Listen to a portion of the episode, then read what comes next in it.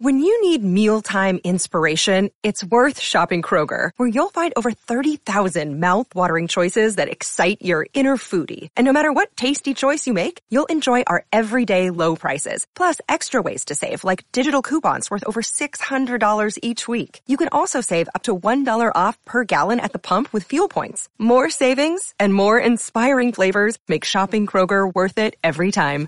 Kroger, fresh for everyone. Fuel restrictions apply. This is October 5th, and this is the Bruins Beat on CLNS Media.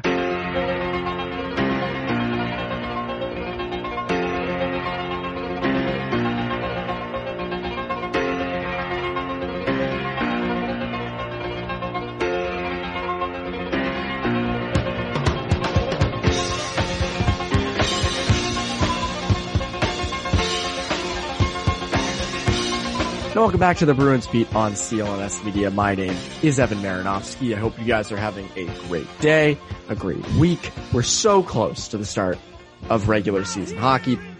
Can feel it. Can feel it in the air. Uh, and on today's episode, Conor Ryan joined. Conor's back for Bruins Beat. Thank God. Uh, he is back. Uh, and he was not in his normal space. For those who watch this on YouTube, if you're listening to this though, this is never on YouTube. This is just the intro to the audio. So if you're listening to this, you're not watching on YouTube probably. Uh, so you won't know, uh, that Conor was broadcasting from a, uh, Dunk's parking lot because his, his power went out in his apartment and the whole complex. And they told him it wasn't going to be on until like 8 p.m. and we were recording at about six. We were supposed to record around like 4.30, but, uh, we were recording this also before the Bruins Flyers game Monday night, so please take that into consideration while listening. But yes, Conor uh, adapted, improv- improvised, and overcame. So courageous of Conor. Uh, to by the way, shout out to him for being in the Dunks parking lot and not having you know the urge to just get up in the middle of the podcast and go get a Dunks coffee or a donut. So congrats to him. Uh, kudos to him for doing that as well. Uh, also, this podcast is brought to you by Bet online. Uh, as always, our good friends over at BetOnline use promo code CLNS50 to get that 50% welcome bonus. Uh, and without further ado, here's my conversation with Conor Ryan.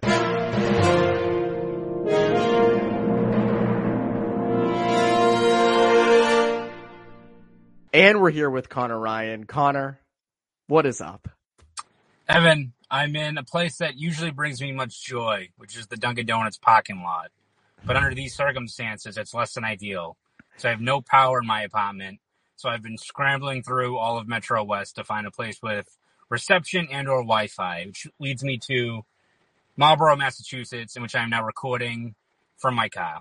So I've been better. How are you? You've been better. I well, I I can't complain. I guess you know compared to you, unfortunately, at this moment. It's funny. Last week, Andrew Raycroft recorded in his car by choice. By choice. But today you're in your car. For, so this is why you should have people should watch on the YouTube channel as well because as you can see in the background, it's raining, it's car, just everything's just going wrong in this moment, unfortunately for you. Um, so yes, but we can hear you and you're here and you're present. So uh, that's all that really matters uh, to the people and to me. And so you, you're you're persevering through it. You know, you're you're showing your. This is like Patrice Bergeron in the 2013 Cup final. This is like a groin injury and and your your collapsed lung. You got everything going on right now. So we we thank you for that. Yeah, um, I'm just gonna grit through it. Don't worry, he'll be fine. Yeah, grit through. Hockey hockey podcasters also can play through injuries too. Um, anyways, anyways, I know things are not too great right now for you. Um, anyways, uh, you uh, we'll start from this point because we'll, we'll, we'll dive right into Bruins stuff. We're not going to spend t- time talking about Brady when we don't really have to, and every other show in the in the city is talking about him. So uh, instead, we will actually stick to what our uh, title is, and that's Bruins. Who is the starting goalie? Now, I know this is going to be a question that we're going to keep hearing for a while. Uh, we're not going to talk about Rask at all, actually. Uh, instead, it's Linus Ullmark and Jeremy Swayman. And I feel like, you know, Hags wrote a column about this, uh, I believe on either Saturday or Sunday, in which he said that Swayman should be the starter. Going in, we kind of figured, uh, Ullmark would get the most of the starts during the year, or not most, but majority of the starts during the year. But I'm, I'm just gonna throw some numbers at you. I mean, through, you know, they both have played about 90 minutes of, uh, of preseason action, which is not much. Let me preface all this by saying it's the preseason. It's the preseason. It's not a ton of time, but off of what we've seen, Ullmark six goals against on 32 shots, which is an 813 save percentage. Swayman, three goals against on 37 shots, 919 save percentage. I think anyone, I think everyone pretty much agrees Swayman's looked a lot better. Uh, do you see the preseason being the determining factor for why Swayman would start the start the year? Yeah, I mean, I think it definitely, you know, helps Swayman in terms of making a case for himself as to why he should be the opening night starter. Um, again, if you look at just the preseason performances, I don't know how you can make the argument that Swayman has not been the better goalie and not just the, you know, maybe the Ullmark, you know, let OT blunder doesn't help his cause, right? The optics of that are pretty bad. But even beyond just that, I mean, you look at just the way that Swayman's played, uh, how good he's been, you know, moving laterally, uh, had some rebound issues in that first, you know, outing against the Capitals, but then kind of, uh, fixed that. But Ullmark's kind of been a little bit shaky in that regard. He's had a few rebounds that have, you know, gone out to like, you know, the, the high slot even, like a lot of dangerous loose pucks that, uh, you need to clear. Um, so you look at just the overall body of work, and right now, I'd say Swayman has the edge just in terms of how they play. Now, will will Swayman leapfrog him? I think one, you have to see how both Swayman and Ullmark end this this preseason. If you know Swayman has a, a 39 save shutout in, in, this game that will have already gone by by the time this podcast drops. But let's say he has a 39 save shutout, then Ullmark follows it up on Wednesday with a another you know 850 save percentage game situation gets kind of tough, right? But I think if both them play, you know, around the same level, I think for Cassidy going into the preseason, he was talking about how it's to be expected for a guy in Ullmark to, you know, start slow, new system, new teammates, new defensemen have to learn communication, which did not work in his favor in overtime a few days ago. So, uh, and also I think you'd have to look at just the optics of, uh, you know, a veteran guy, a guy you dropped 20 million on, uh, to get beat out for the starting job by a, a rookie. Like again, who knows? Swayman could be very special. He could be the guy who wins the Calder and makes a run this year. But in terms of the optic, it's almost like you know an opening day starter in baseball, right? Like, do you go with the, the proven veteran whose ego you don't want to really hurt, or do you go with maybe the more talented younger player? It's like maybe it's the safe a safe option just to go with the the veteran because at the end of the day, people don't really care who's the opening night starter. What what matters is you get to the postseason, you find out over the span of 82 games who's your best starter at that point in time. Then that remains to be seen. But if you ask me right now who gets the opening nod, I'll probably say Ullmark, even though right now the body work sure seems to favor Swayman. Yeah, and that's the tough part with Swayman is he's he looks so good in the net. I mean, the way, as you said, he moves laterally so well. He, you know, his whole career he stood on his head. You know, in Maine, uh, that was his whole time there was just standing on his head. I mean, you knew it. I knew it from covering the end of his career uh, when he would play UMass. I mean, it was ridiculous. Um, and I mean, I remember last year his first game against Philadelphia was it was it 40 shots? Uh, it was close to it. And I mean, he he always he's always standing on his head, and I just I wonder how much that factors into the decision because Ullmark is, from what we've seen, I mean, obviously in Buffalo, he was really good in a really bad system and everything. And again, yeah, that, that'll take time to adjust to here. Um, but I just wonder if maybe it's hard to make this de- declaration now, but I'm just wondering if maybe they should have went for a cheaper, older free agent goalie, more on the lines of Halak to kind of put behind Swayman in a sense. But then again, it's like, well, do you trust, do you want to trust Swayman? I mean, in some ways, this is a good situation. The only downside is Ullmark's making five million a year. Yeah, no, I think it's the Bruins by signing on Ullmark. I think they more or less wanted to cover all their bases. I think, regardless of you know, even if let's say Ullmark has a stinker in his last preseason game, I still think the Bruins are hopeful that you look at his his numbers, production, how he fared in Buffalo. I still think that they signed him to that contract, expecting him to be a number one goalie down the road once he gets caught up and uh, up to speed. And I think it also goes in line with what they're thinking, not only in terms of having a safeguard in case Swayman hits some bumps on the ro- in the road, which is to be expected for a young goalie. I mean, look at just the situation in Philadelphia last year. Not to say it's going to be the same thing that happens between Swayman and what happened with Hart last year, but Hart. Uh, yeah, I made sure to to correct that one there. But um, but you know, in terms of signing down Ullmark, it goes line with that of having insurance for Swayman. But you also have to look at it from the fact that I think the way the Bruins kind of tackle the goaltending situation now, it's very much not a.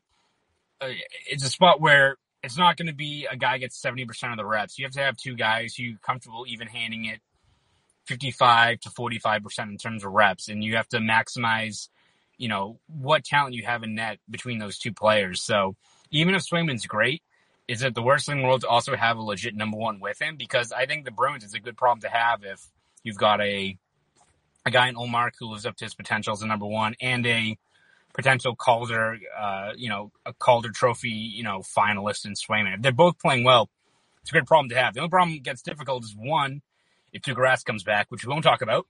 And two, it. not now. Yeah, and two, when you get to the postseason, right? That's when the issue. That's when the the questions get tough. But in terms of how they're approaching this goaltending position, you can see the rationale of why you know they're hopeful of what Swayman can bring them along with the fact that they're excited to see what a guy like Ullmark could do, and that's why they handed him a contract like that. And Swayman can't go anywhere. I mean, did you see the behind the B footage uh, that they got in Alaska? Ridiculous stuff. I mean, incredible. Uh, imagine, I mean, imagine if you're on the behind the B Bruins production team and you get to go to Alaska every year to go fishing in the, in, in that area. I, you're not trading that guy from McDavid. No. Are you kidding me? That no, guy's staying here forever. So, uh, I, I do think that Swayman's been the better guy, obviously, through the preseason. But again, it's preseason. It's tough to, to judge that. But who knows? I mean, I could see a situation where Swayman is the hotter goalie in October, and then Ullmark kind of takes the reins in November, so to speak, and it's just back and forth. You know, where Ullmark kind of gets settled in and he goes on a ridiculous run. So that's kind of more what I see. Uh, but I agree with you. I do think the opening night starter will be Ullmark. But as we've said all offseason, the opening night starter is not going to be the guy that gets 70% of the reps in net or even 65. You know, I mean, I think the max is like 60%, uh, most likely, and probably a little bit more or less, uh, than that. Um, tough, tough to say, uh, that, you know, but you could say the goaltending controversy is back and better than ever. Right? Yeah. back, yeah, back and better than ever. Yeah. Back and, back and better than ever. But one other thing that's back and better than ever is BetOnline. All eyes are on the gridiron as teams are back on for another football season. And as always, BetOnline is your number one spot for all the pro and college football action this season. With a new updated site interface, even more odds, props, and contests, Bet Online continues to be the number one source for everything college football, or eh, regular and college football. Head to the website or use your mobile device to sign up today to receive your 50% welcome bonus on your first deposit. Don't forget to use our promo code CLNS50 to receive that bonus from football, basketball, boxing, hockey, and right to your favorite Vegas casino games. Don't wait to take advantage. Do not wait. Don't wait. Take advantage of the amazing offers available for the 2021 season. BetOnline is the fastest and easiest way to bet all your favorite sports. BetOnline where the game starts against CLNS 50 to get that 50% welcome bonus. Uh, speaking of football, Brady la- uh, Sunday night. Geez, you were there. Lucky you, by the way, for getting yes. to be there and cover it and, and very cool. something being there. Very cool. Very tired. Uh, those uh, eight yeah. o'clock uh, games add up quite a bit, but very, very cool to be there. Uh, you know, won't spend too much time talking football, but I think the best of both worlds happen. Oh, I guess a win would be the best case scenario for the Patriots, but you know what? Made it competitive. Mac Jones had a great game. Brady didn't like, you know, go on a full revenge show. It wasn't a, four touchdown game. Like, no. I think everyone left satisfied with what happened. Like, it wasn't a worst case scenario for anyone involved. I think that was maybe one of the best case scenarios. Yes. One of, uh, obviously Patriots want would be best case scenario, but I think one of the best because again, you know, you don't have. Mean, Mac Jones. You said Mac Jones looks great. Brady was incredibly nice after the game, and he met with Belichick for a while, and he met with Kraft. Everything kind of went well, and it could have not went well. Uh, but anyways, we move on. Jack Studnicka, same thing. Tom Brady, Jack Studnicka, same yes. player. Um, he has impressed through preseason. He's been one of the bright spots. Uh, I was looking at the advanced metrics today. Among all the metrics we love to use, expected goals for, expected goals, expected goals for percentage, Corsi for percentage, the whole nine yards. He's really good in all of those things. And he's been good. You've noticed him every game. Um, and he's looked the part, so to speak, in the top nine or, um, on that second line. But we know that Charlie Coyle's going to be coming back. Is he playing Monday night? I forget. No, it's Wednesday, was, right? Uh, Coyle, not until Wednesday. He'll be in the final Wednesday. It's, it's, Wednesday. So he's going to have one preseason game under his belt, and he's going to have 10 days before October 16th.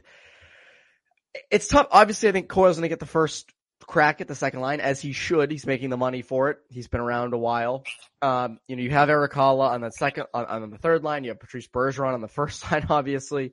Um, you're not going to put Studnicka on the fourth line. It seems like Studnicka is probably going to start the year in Providence, but kind of also when a guy goes down on one of those top nine, uh, top three lines, he's going to step in. Would you say I'm correct in that assessment?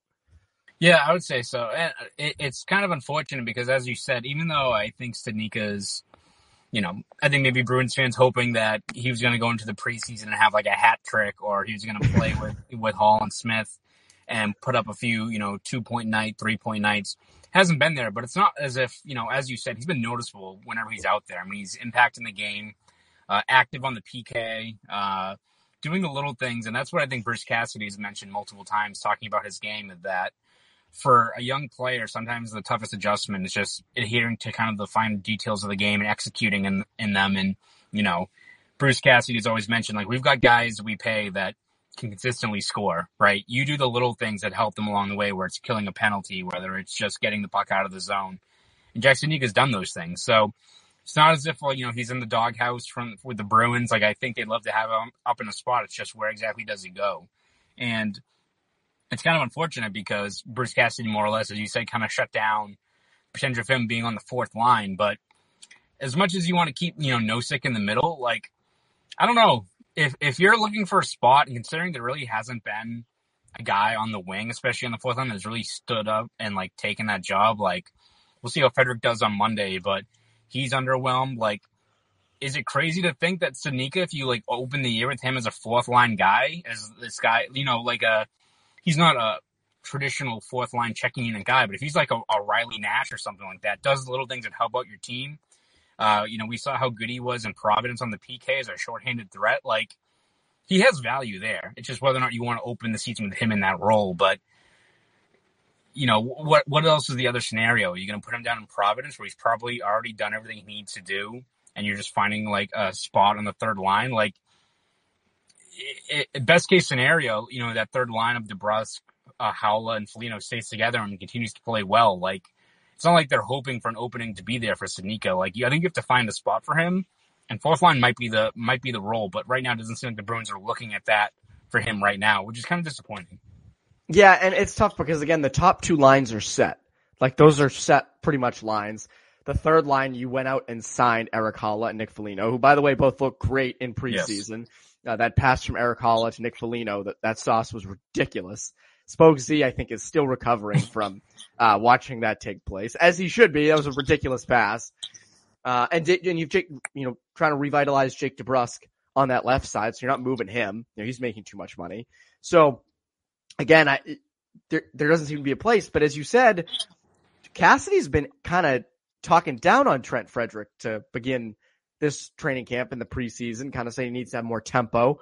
Um, and, you know, it's a debate about Lazar and Wagner. And then obviously went out and signed Nosek. But I, I do wonder though, as you said, if Frederic can kind of fit in somewhere, or not Frederic, Studnicka can kind of fit in on that fourth line. Um, cause again, it changes the identity of the line, right? If you can roll out Nosek on the left wing, Studnicka down the middle, and a Lazar or Wagner on the right side, I don't hate that line. Like that, yeah.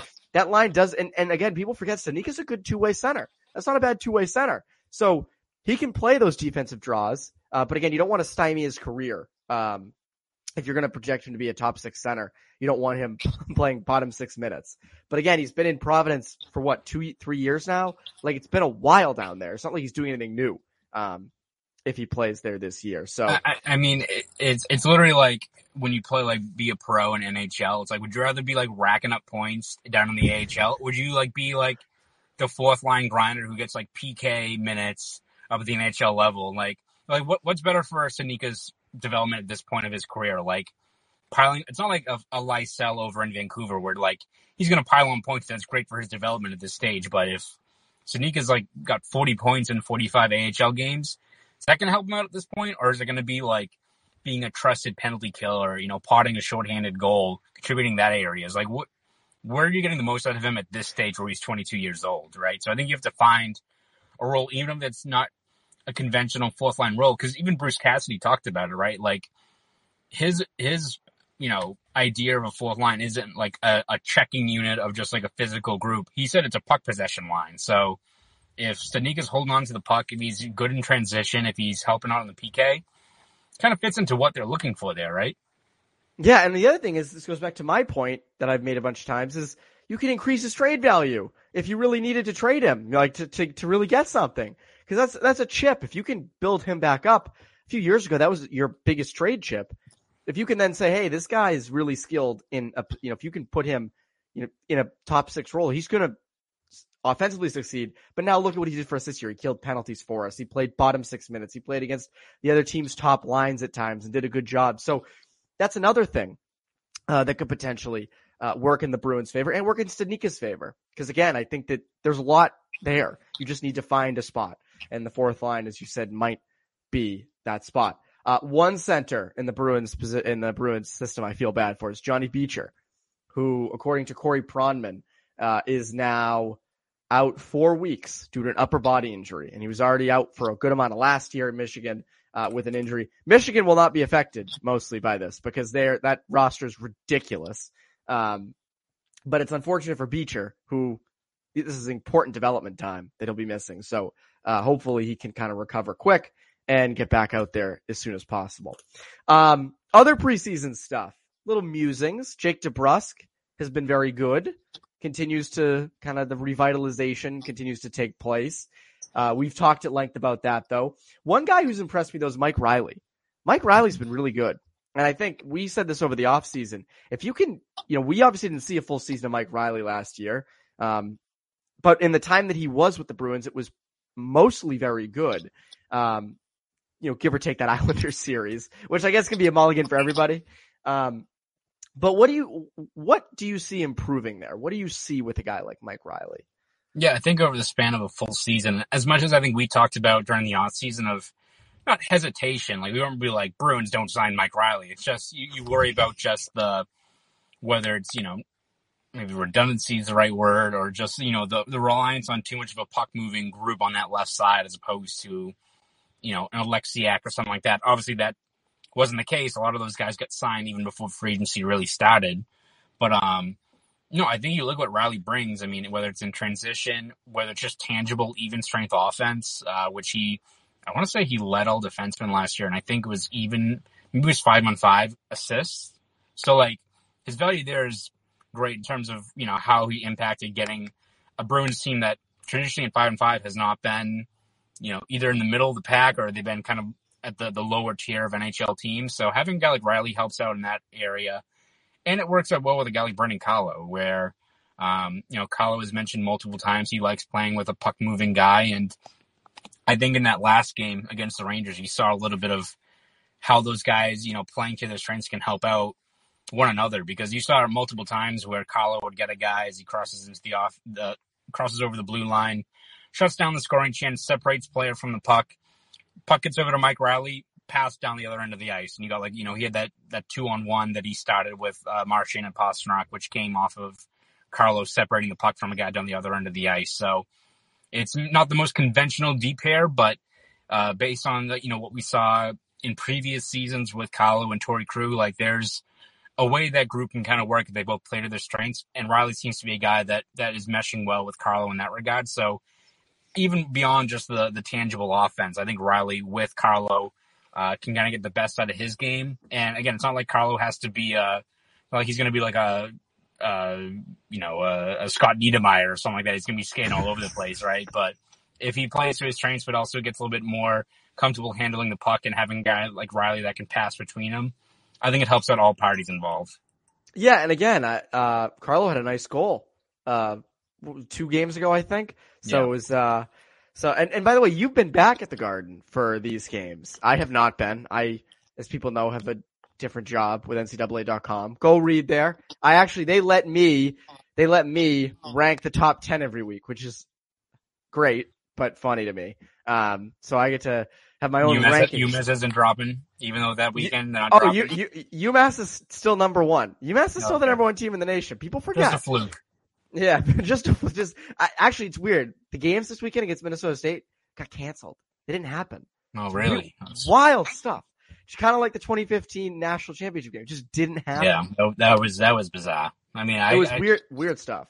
Yeah, It's weird. But no, for the people who want to know, UMass for me went down to five. I thought I was knocking them down a ton. Nationally, UMass went down to seventh, which I agree with. But I was like, you know, two losses, obviously Minnesota State, not great, but I'm not going to move them down past the top five.